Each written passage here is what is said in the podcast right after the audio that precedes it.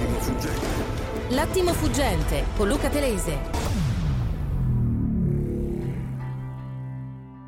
Allora vi racconto il tema che mi attanaglia. Ieri ero alla Festa ai Deposti Internazionale, il settimanale in cui lavoro, a Bologna. C'è stata una grande parata importante per capire gli umori della sinistra. Ha parlato Bersani, hanno parlato il sindaco di Bologna Lepore, Abubakar Samaoro, ma soprattutto ha parlato Alessandro Di Battista.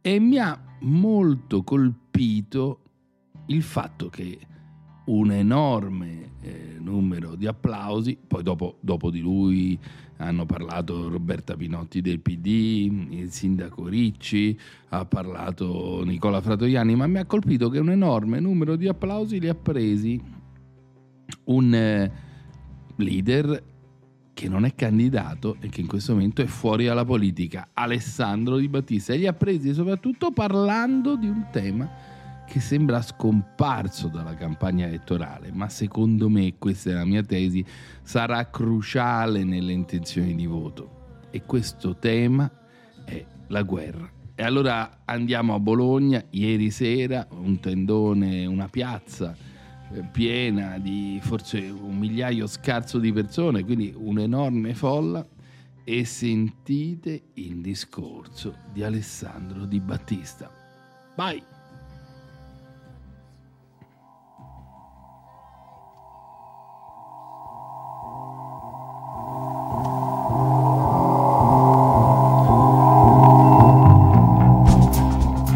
Smetterla di parlare di Ucraina Ucraina e Russia. Questa non è più una guerra fra Ucraina e Russia, dice Di Battista, questa è una guerra fra Nato e Russia in Ucraina.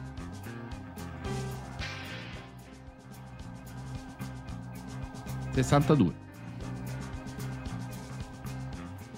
Ma banalmente credo che sia un nostro dovere coltivare la memoria. Io ricordo mesi fa il Presidente del Consiglio dire volete la pace o i condizionatori accesi, oggi non avremo probabilmente più i condizionatori accesi perché si parla già di razionamenti e non c'è la pace. Dato che io non sono ipocrita, credo che sia anche giunto il momento di smetterla di parlare di guerra Ucraina-Russia. Non è più una guerra Russia-Ucraina, è una guerra NATO-Russia in Ucraina. Questa è la verità perché l'esercito ucraino è armato dai paesi NATO, le armi partono da aeroporti NATO, vi è l'intelligence NATO, vi sono pseudo volontari NATO in Ucraina, sono i foreign fighters, ma sono a migliaia che combattono, immagino molti di loro pagati con denaro che proviene dai paesi NATO e che combattono la Russia in Ucraina. Tanto il sangue non è spesso e volentieri quello, diciamo, dei paesi, quantomeno dei paesi dei cittadini che, che provengono dai paesi NATO. Il sangue fondamentalmente è ucraino, sia degli ucraini che si sentono ucraini che degli ucraini che si sentono russi in Donbass e poi ovviamente dei soldati anche russi. E subito dopo Di Battista aggiunge noi europei abbiamo reso più importanti i dittatori che hanno fatto i loro affari. Perché nel momento in cui si dovesse arrivare, non so come, io spero il più presto, ad un accordo di pace siglato ad Ankara o a Istanbul con Erdogan che stringe mani, lo stesso Erdogan che, al quale gli abbiamo dato fior di miliardi e gli abbiamo messo in mano il rubinetto della gestione dell'immigrazione, lo stesso Erdogan che compie eccidi a, a danno dei curdi, lo stesso Erdogan che è entrato in Turchia anche complice una decisione scellerata di avallare i bombardamenti in Libia e c'era la Meloni ministro durante il governo Berlusconi e poi parla di blocco navale navale quando è stata lei anche corresponsabile di quella guerra in Libia e oggi ci sono le mani russe e turche anche sulla Libia e di fatto Erdogan controlla anche i flussi nel Mediterraneo. Cioè abbiamo noi europei reso importanti e sempre più potenti politicamente dei dittatori, ripeto per utilizzare le espressioni di, del Presidente del Consiglio, che affanno gli interessi loro. Oggi l'Europa, Giulio, sembra sempre di più il famoso vaso di coccio tra due vasi di ferro. Uno è l'imperialismo cinese che poi va in Africa, colonializza senza utilizzare le armi ma con accordi commerciali. L'altro è l'imperialismo americano che oggi ci dà nuove notizie su fantomatici, magari reali e magari uscissero i nomi, di finanziamenti a politici o partiti eh, europei da parte de- della Russia, ma che hanno fatto sempre questo negli ultimi anni.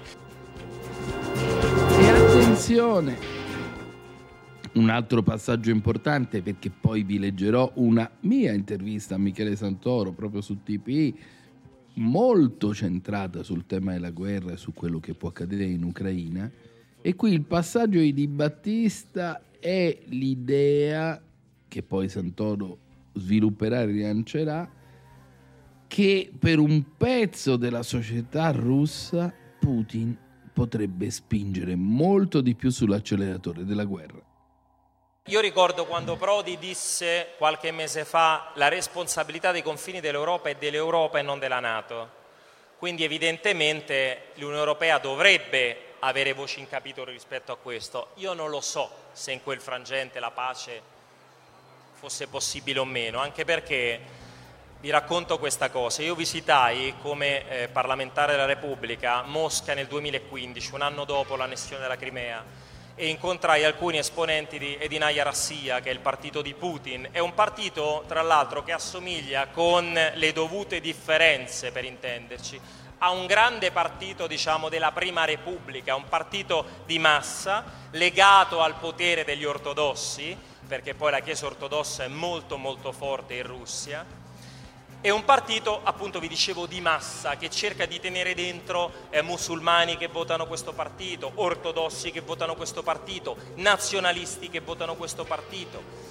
E alcuni esponenti del partito di Putin erano particolarmente scontenti dell'operato di Putin perché lo ritenevano troppo filo occidentale, cioè lo ritenevano troppo sembra incredibile, però c'è una parte tuttora di pubblico opinione russa che lo ritiene troppo moderato, troppo desideroso di salvaguardare accordi commerciali con l'Unione Europea piuttosto che difendere, dal loro punto di vista, non dal mio, i cittadini del Donbass. Quindi quando qualcuno sostiene, per intenderci, che tolto Putin, qualora mai dovessero le sanzioni eh, diciamo, eh, contribuire a una grande manifestazione o una sollevazione popolare contro Putin, è molto, come dire, pericoloso pensare che dopo Putin possa per forza arrivare qualcuno migliore di Putin, non più estremista di Putin. Sembra incredibile, però vi è oggi, per rispondere alla tua domanda, una parte della società russa che ritiene che Putin non abbia ancora spinto sull'acceleratore in Ucraina. È un dramma questo, io lo vedo, ho paura perché poi sono un paese che ha testate nucleari, che ha armi nucleari tattiche, che può aumentare la potenza di fuoco, per questo io ho paura dell'escalation, perché poi ci sono i civili. La paura dell'escalation, ne parleremo fra poco, eh, usando e rilanciando le parole di Santoro, ma Di Battista dice anche al Festival ITP, alla politica ci penso, ma sono contento del mio lavoro, date un'occhiata a dove finiranno alcuni ex 5 Stelle. Quindi francamente sono molto contento, certo che uno ci pensa, no? 5 anni in Parlamento, eh, gli stipendi importanti, uno è padre, però alla fine eh, campo molto dignitosamente, ho il mio lavoro, me lo sono guadagnato sul campo, non ho chiesto prebende, non ho chiesto di essere piazzato in qualche municipalizzata, in qualche partecipata, cosa che fanno notoriamente quasi tutti. E date pure un'occhiata a dove finiranno magari alcuni ex del Movimento 5 Stelle. Tentiamo di capire che oggi una modalità anche di presa di potere in Italia sono anche le consulenze e anche i, i, piazzamenti di ex politici trombati all'interno delle municipalizzate. Noi come cittadini anche dobbiamo crescere perché non possiamo solo berci le notizie di Totti e Ilari e, e scordarci di quanto siano importanti le nomine di Stato nella gestione della nostra vita e quanto pesano quelle nomine sulla carne e il sangue delle nostre vite. È molto importante oggi porre attenzione non soltanto a chi viene eletto ma a chi viene nominato, perché ripeto, le consulenze possono diventare delle forme di corruzione legalizzata del XXI secolo. Oggi i peracottari prendono le mazzette, le bustarelle non le prende più nessuno. Oggi chi vende la sua onestà, la sua indipendenza politica, lo fa in cambio di una consulenza, di un'assunzione, magari di un parente stretto. Questo è il dramma di oggi e anche questo ha a che fare con il conflitto di interessi.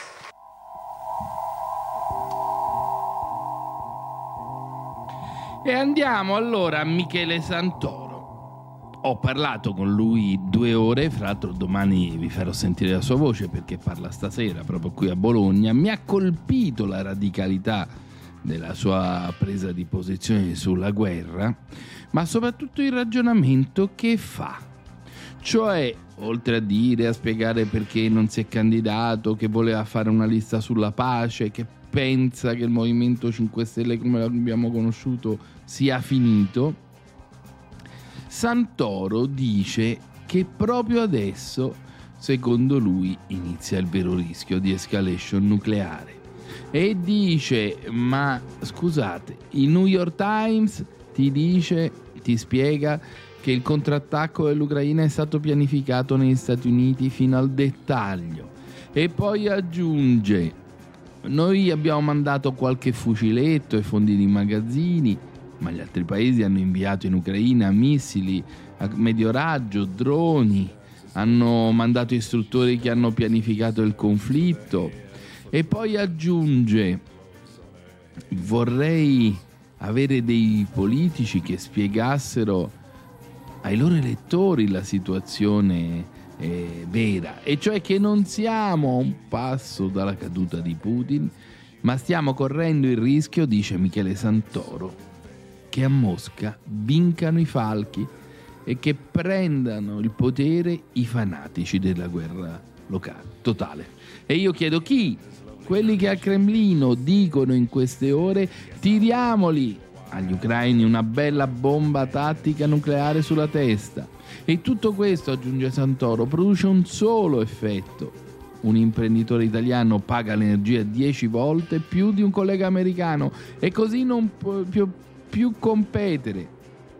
E io dico, mi pare già di sentire, ecco il Santoro complottista e anti-americanista. E lui risponde, io ti dico un fatto, chi voleva un'Europa debole oggi con questa guerra ha ottenuto il risultato. Tuttavia, faccio io, molti pensano, se non è accaduto nulla fino ad ora, perché dovrebbe accadere proprio adesso? E allora Santoro risponde, non ho mai sentito dire ad una premier britannica quello che ha appena detto la neo premier Truss o Truss. Se dobbiamo premere un bottone, lo premeremo. E aggiunge Santoro, siamo sull'orlo di un, pre- di un precipizio.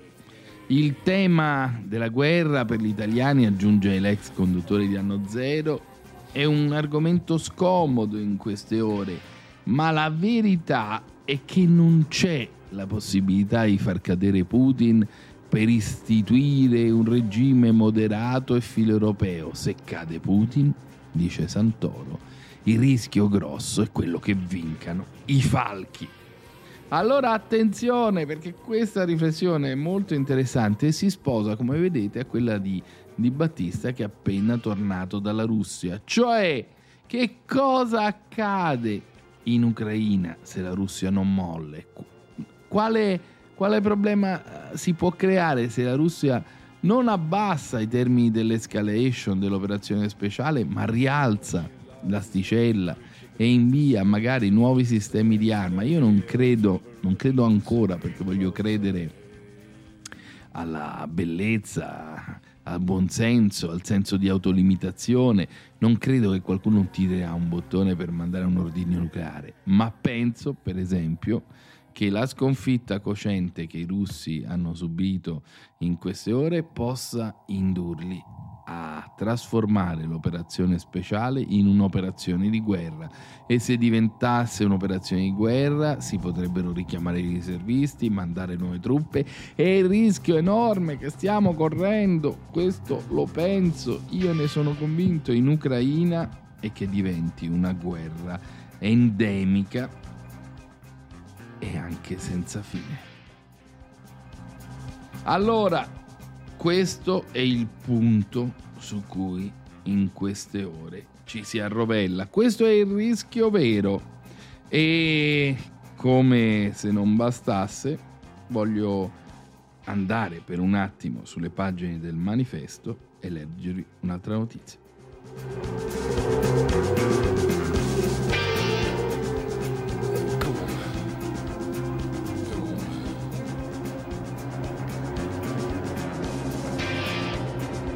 Il titolo del manifesto è Cose dell'altro mondo, perché il giornale, il quotidiano comunista, sceglie di piazzare in prima pagina una foto di Xi Jinping e Putin. Ecco, vi ho detto che altri giornali hanno un po' sfiorato il tema dell'incontro, ma invece giustamente, secondo me, il manifesto titola sull'incontro di Samarcanda e da questa interpretazione a Samarcanda con un Putin indebolito e uno Xi Jinping solidale e preoccupato per Mosca, il vertice sulle guerre in Europa e Asia, alternativo all'Occidente atlantista, si celebra.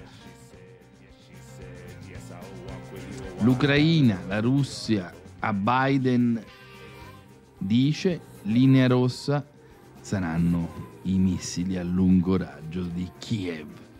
Cioè, quella è la linea che non può essere valicata. Se ci saranno armi a lungo raggio, ci sarà un intervento. Allora, questa è l'interpretazione interessante perché mentre altri giornali hanno detto eh, Xi Jinping ha, ha rifiutato di dare aiuto alla Russia, no, qui si dice una cosa diversa. Xi Jinping e Putin e gli altri, l'egemonia americana è il nostro nemico comune. A Samarcanda il leader del Cremlino cerca conferme sulla sponda cinese, sulla guerra in Ucraina e in parte le trova con riserva. Allora il pezzo è di un fuoriclasse, Alberto Negri, quindi merita di leggere che cosa dice.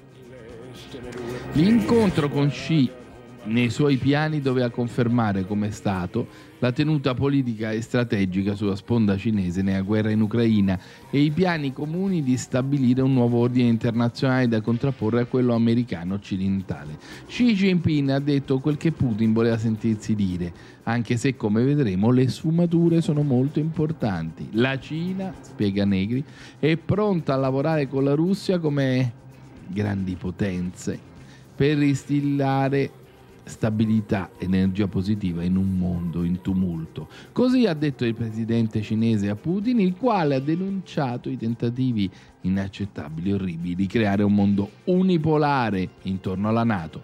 E Putin, nel risciare il pelo a Xi, ha condannato sin dalle prime battute le provocazioni degli Stati Uniti nello stretto di Taiwan. Sosteniamo, ha detto, il principio di un'unica Cina.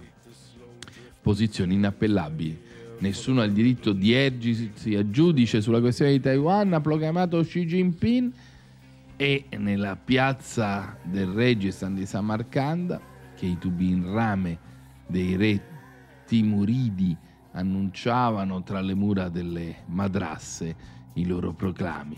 Non è poi così lontana nel tempo quella Samarcanda.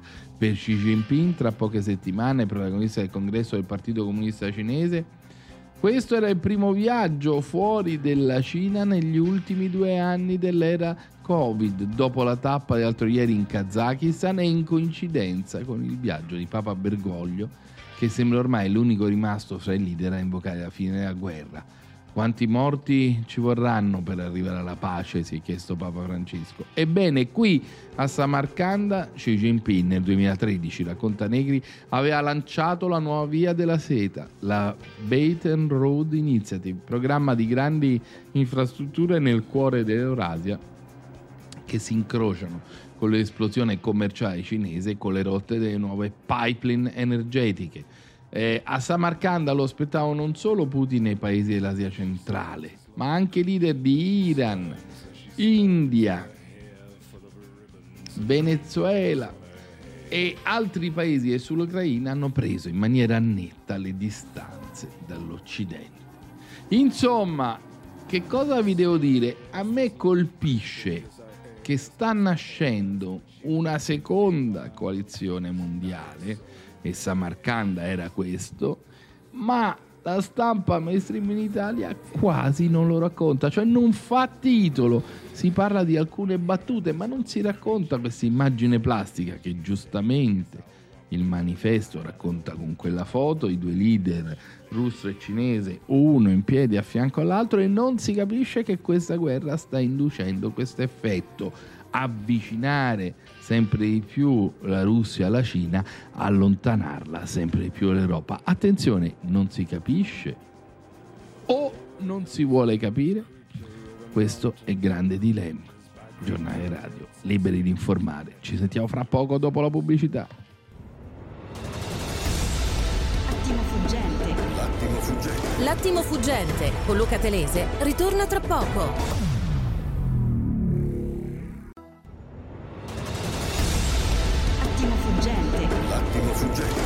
L'attimo fuggente con Luca Telese.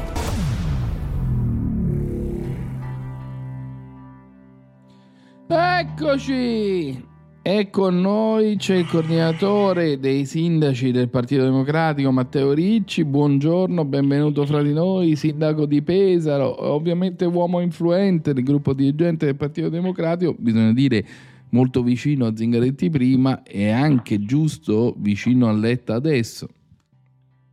Buongiorno a tutti. Buongiorno.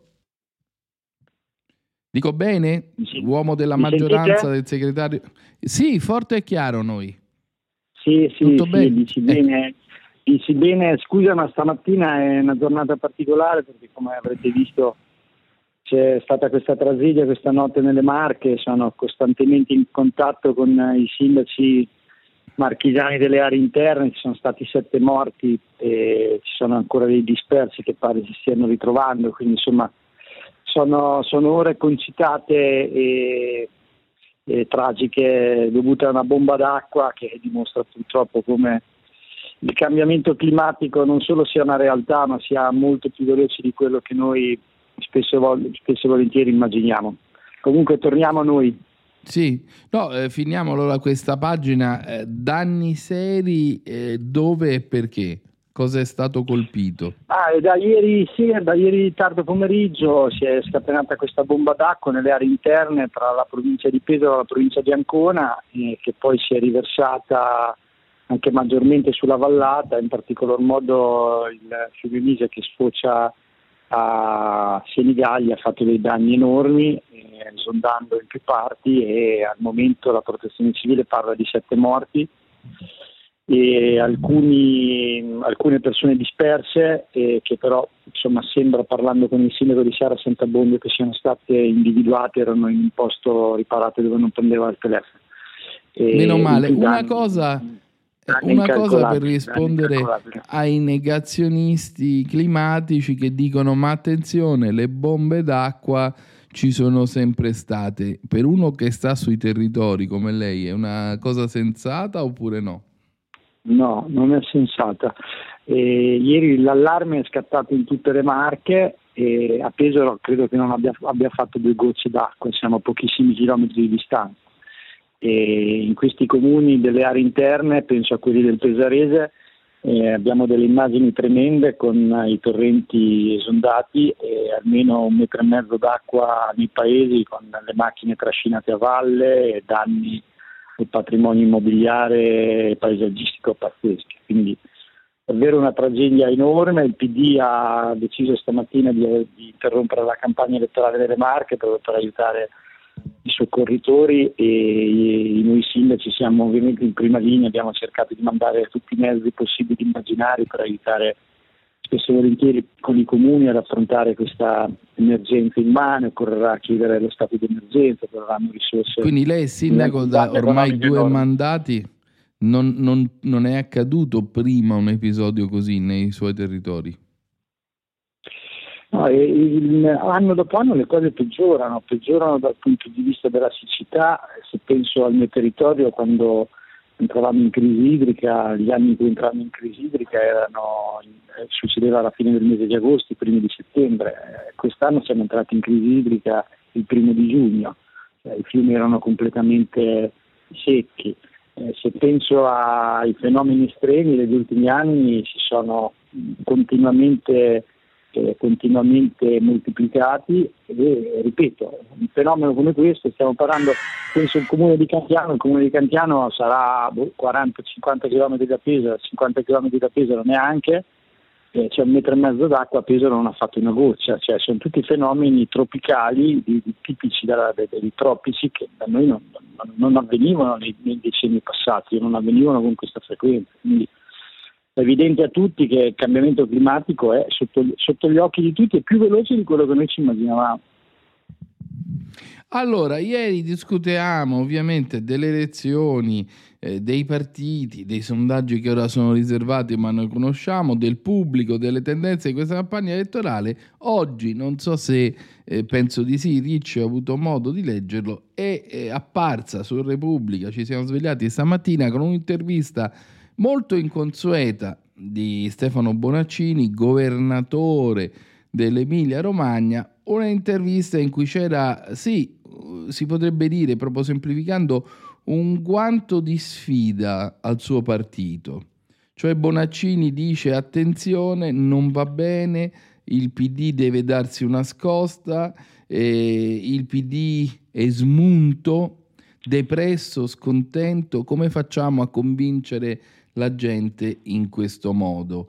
Eh, l'ha colpita questa intervista, è, è, molto inconsueto perché, ripeto, a pochi giorni dal voto di solito non si apre un fronte di polemica interna, dico per tradizione, mentre a me sembrerebbe tecnicamente, magari Ricci non sia d'accordo, che questa sia già un, un'intervista che candida una leadership Bonaccini per il dopovoto. Ma eh, per i motivi che ho detto non ho avuto modo di leggere ancora l'intervista. Credo che aprire discussioni interne in campagna elettorale sia sbagliatissimo. Noi adesso dobbiamo essere uniti, determinati, combattenti fino all'ultimo giorno intorno ad Enrico Letta, al segretario. Noi domenica saremo a Monza con i sindaci italiani eh, proprio per dimostrare che realtà come Monza, come Verona, come Latina sono state conquistate contro ogni pronostico e i sindaci italiani che in questo momento sono al 70%, al 70% sono sindaci progressisti e riformisti daranno il loro contributo fino all'ultimo minuto. Ogni discussione interna in campagna elettorale non è utile, è dannosa e quindi dobbiamo concentrarci su questi ultimi giorni che possono fare la differenza e che possono eh, in qualche modo consentirci di recuperare, anche perché un grande partito come il nostro non guarda i sondaggi ma li cambia, ci sono tantissimi incerti e continuare a parlare dei sondaggi ovviamente è una cosa che non, non porta da nessuna parte, anzi eh, io penso che se noi avessimo guardato i sondaggi in molte elezioni amministrative degli anni scorsi molto probabilmente non avremmo avuto neanche i candidati. E invece poi abbiamo trovato eh, grandi risultati, quindi tutti uniti intorno a Letta, tutti uniti intorno al segretario, non c'è alternativa che votare il PD e il centro-sinistra se si vuole davvero un'Italia più democratica, più moderna e più progressista. Ecco, dice Bonaccini io governo una regione col PD, con i civici, con Italia Via, con Azione, con Sinistra Italiana, con Verdi, ho messo insieme tutti e le discussioni non mancano, è vero, ma non c'è mai stato un solo giorno di crisi. Dunque si può fare. Io voglio un PD più forte in un centrosinistra più grande. Non mi rassegno né alle divisioni né ai veti e mi interessa poco il nome del leader, quello che mi interessa è recuperare il voto degli elettori che se ne sono andati. Cioè in qualche modo mm, Bonaccini, ripeto, ribadisce dieci volte che lui fa campagna elettorale per il PD e che è impegnato per battere a destra, però è come se dicesse voglio una, anzi lo, lo dice esplicitamente, una geografia di alleanza più grande, più ampia. E, è d'accordo su questo? Ma io sono talmente d'accordo che sono due anni che ho ingiunto al Movimento 5 Stelle, quindi sono stato il primo sindaco del PD a portare in giunta al Movimento 5 Stelle che si era candidato contro di me nel 2019. Sì. E, quando è nato e diede scandalo 2... perché ricordiamo finì sulle, sui giornali nazionali perché la, la, la, l'assessora e le scelse ebbe una vicenda tormentata, prima espulsa, poi ah, reintegrata, insomma sì, venne espulsa. espulsa, poi reintegrata l'anno successivo, quindi è stata un'operazione che in qualche modo ha provato a guardare avanti. È evidente che il tema dell'unità è un elemento centrale, eh, soprattutto quando la destra, pur odiandosi, si mette insieme in un cartello elettorale. E ciò che non siamo riusciti, non per eh, colpa nostra, a fare prima delle elezioni dobbiamo far, provare a farlo nelle urne, quell'unità che non si è trovata eh, nel, con alcuni alleati va ritrovata nell'urna, perché è evidente che eh, si deve giocare per vincere, si gioca per vincere e se si vuole dare un voto competitivo per la vittoria bisogna votare il centro-sinistra, la coalizione che c'è. Poi il giorno dopo ragioneremo ovviamente di come riprendere un discorso con tutti coloro che al momento non ci sono, ma adesso in queste ore dobbiamo concentrarci su questo e fare in qualche modo il massimo possibile per essere competitivi in tutti i collegi in modo tale da poter ribaltare il risultato. E eh, mi scusi se insisto, ma eh, dice Bonaccini, e in questo in qualche modo sembra quasi che scavalchi la maggioranza del partito, tra virgolette, a sinistra. Io penso che l'unico modo per vincere sia avere una coalizione più forte, un centrosinistra più largo, come abbiamo fatto in Emilia-Romagna. E non mi piace, addirittura il giornalista dice Striglia al PD, che ci sia un PD depresso, scontento. Mi chiedo come facciamo a convincere la gente così. Ho provato a dare una scossa a tutti noi, dice, perché il, l'intervistatore gli dice, eh, lei ha l'impressione di, avere, di volere un PD diverso e così, e lui dice, ho solo provato a dare una scossa a noi tutti, perché bisogna correre per vincere e non per perdere bene. Bisogna presentare una proposta forte, chiara e comprensibile, anche sapere che sorridere non basta. Quindi anche più pugnace, più combattivo. Eh, qual è la chiave con cui dobbiamo leggere queste parole? Ma non lo so, la chiave giornalistica l'avete detta e io sto a, a quello che serve. Eh, penso che il tema dell'alleanza sia un tema che va oltre l'alleanza che c'è in Emilia Romagna. Penso che no, l'idea di mettere insieme tutti, il famoso campo largo, era un'idea giusta, perché è evidente che quando le destre si mettono insieme in un cartello elettorale tu devi avere la capacità di mettere in campo un'alleanza la più ampia possibile e quindi c'è anche il tema di Conte e dei 5 Stelle, ma sono questioni che vedremo il giorno dopo. Oggi eh, noi non possiamo non eh, far capire che eh, per far vincere una proposta progressista e democratica contro le destre ci sia in campo il centro-sinistra e il PD.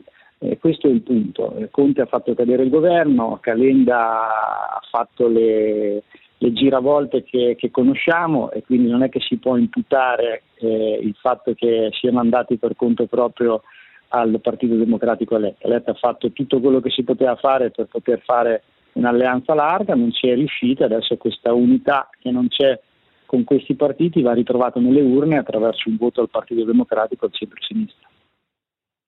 È molto interessante, ieri eh, lei discuteva sul palco con Bersani, anche Bersani sostiene la lista dei democratici e dei progressisti, però Bersani dice anche, eh, ha fatto un elenco molto bello, molto chiaro, netto, dice serve un'agenda sociale, bisogna dire che mm, il PD è contro la privatizzazione del sistema sanitario, bisogna dire eh, che le forze democratiche e progressiste sono per i diritti del lavoro. Eh, c'è stata una grossa discussione sul eh, Jobs Act, no? lo stesso Letta è stato criticato dall'ala destra perché ha detto quella legge non va bene. Qual è la sua posizione su questo?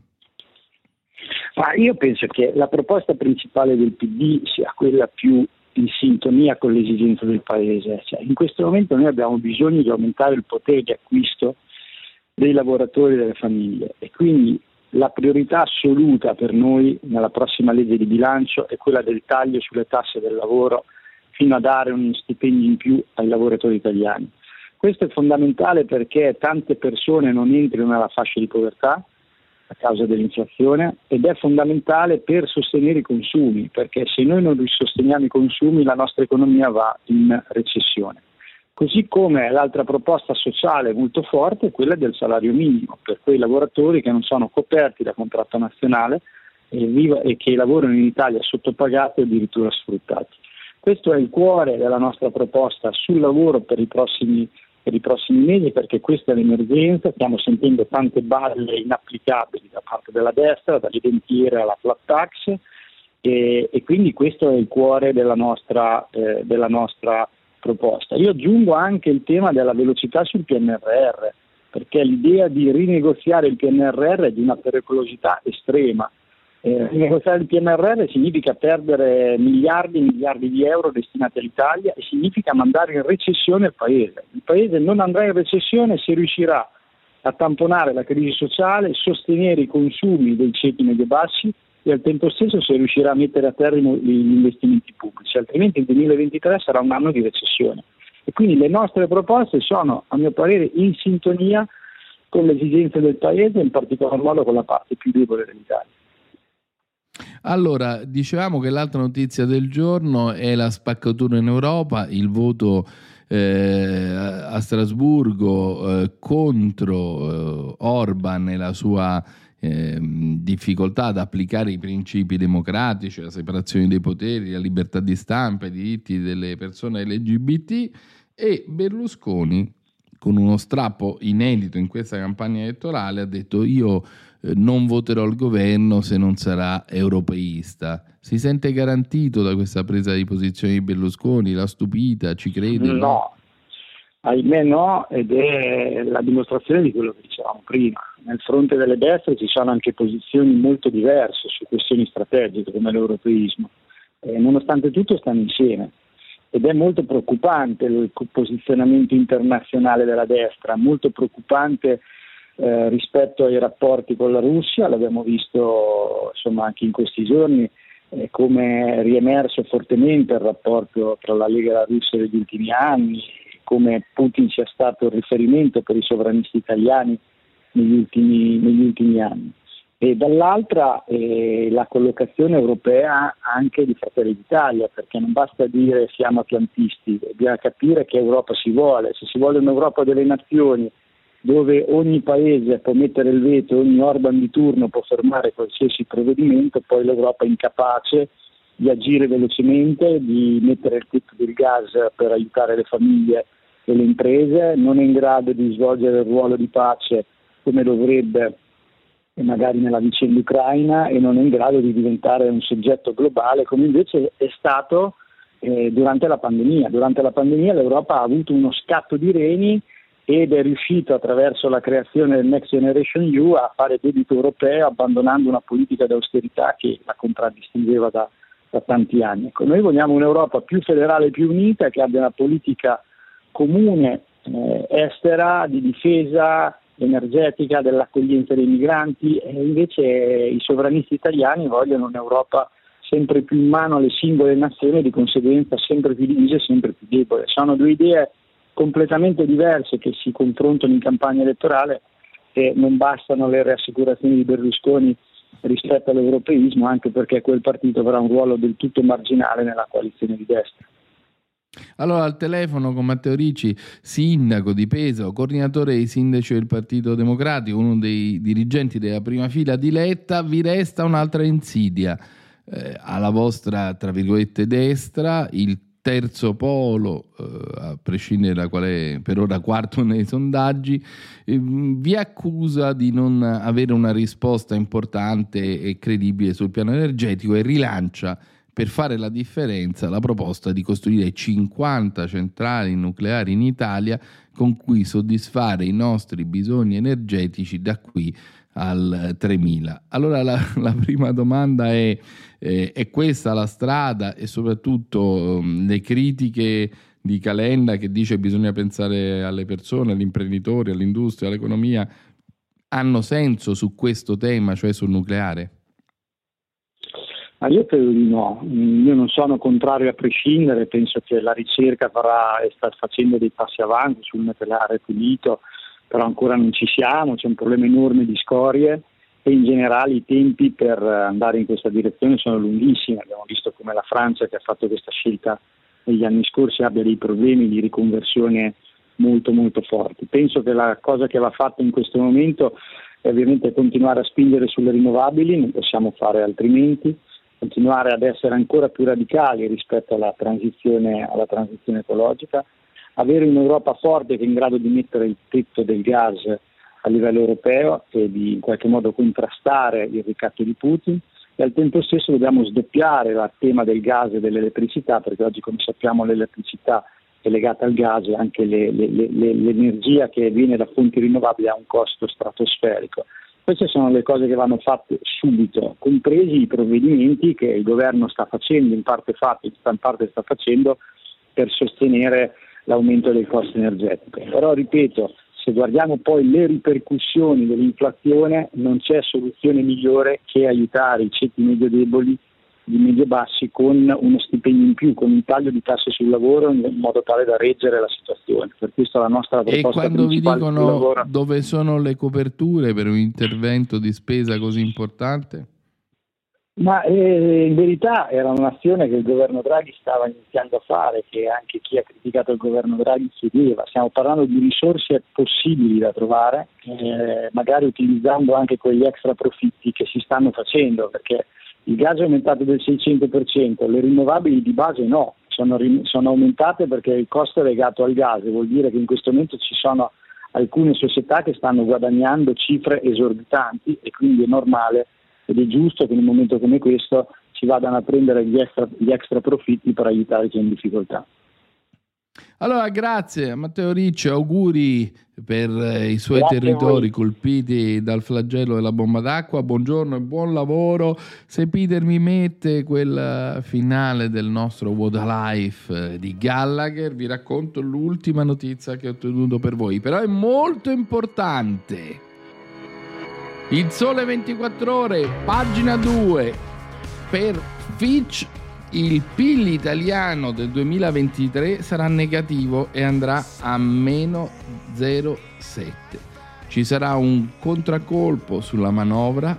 L'agenzia di rating scrive Gianni Trovati sul foglio rosa, anzi giallo, taglia di due punti e mezzo le stime di crescita italiana mentre si sta definendo la nota di aggiornamento al DEF, al documento di programmazione economica e finanziaria. Per l'Italia c'è una riduzione di stima che è più forte in assoluto dopo la Germania che perderebbe addirittura il 2,8.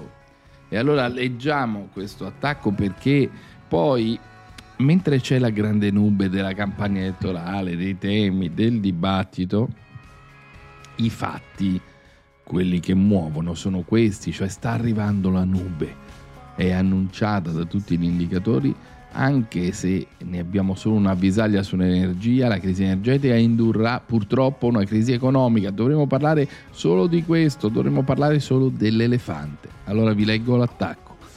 La crisi energetica frena l'economia del mondo, schiaccia quella europea, produce i propri effetti maggiori in Italia il quadro disegnato dal nuovo Global Outlook di Fitch è nerissimo, anche più di quello più complicato su cui stanno lavorando i tecnici del governo per definire la nota di aggiornamento attesa del DEF a ridosso del voto del 25 settembre.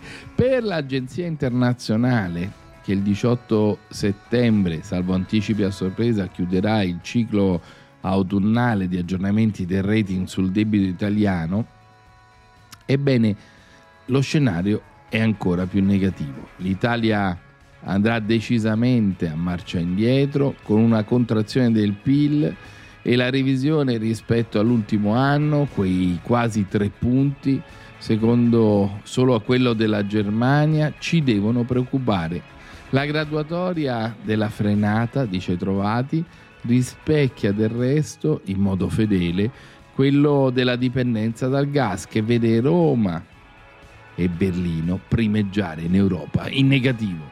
E chi nel giudizio di Fitch assiste in Germania a una spinta più forte nel cambiamento del mix energetico deve invece osservare, scrive l'agenzia, che l'Italia eh, corre nella diversificazione delle fonti, ma rimane ancora prigioniera del gas.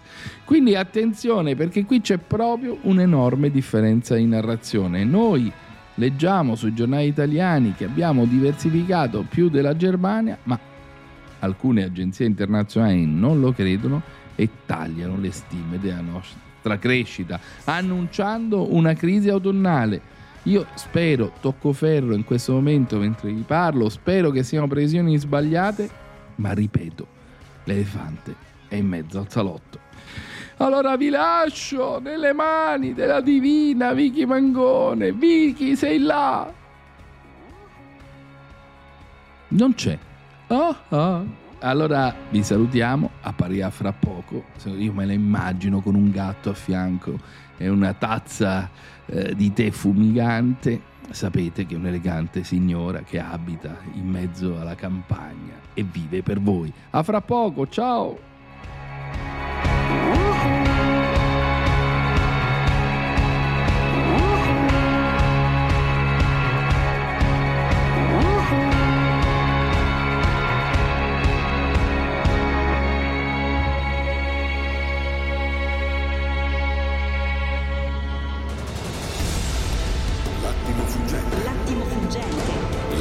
L'attimo fuggente con Luca Telesi.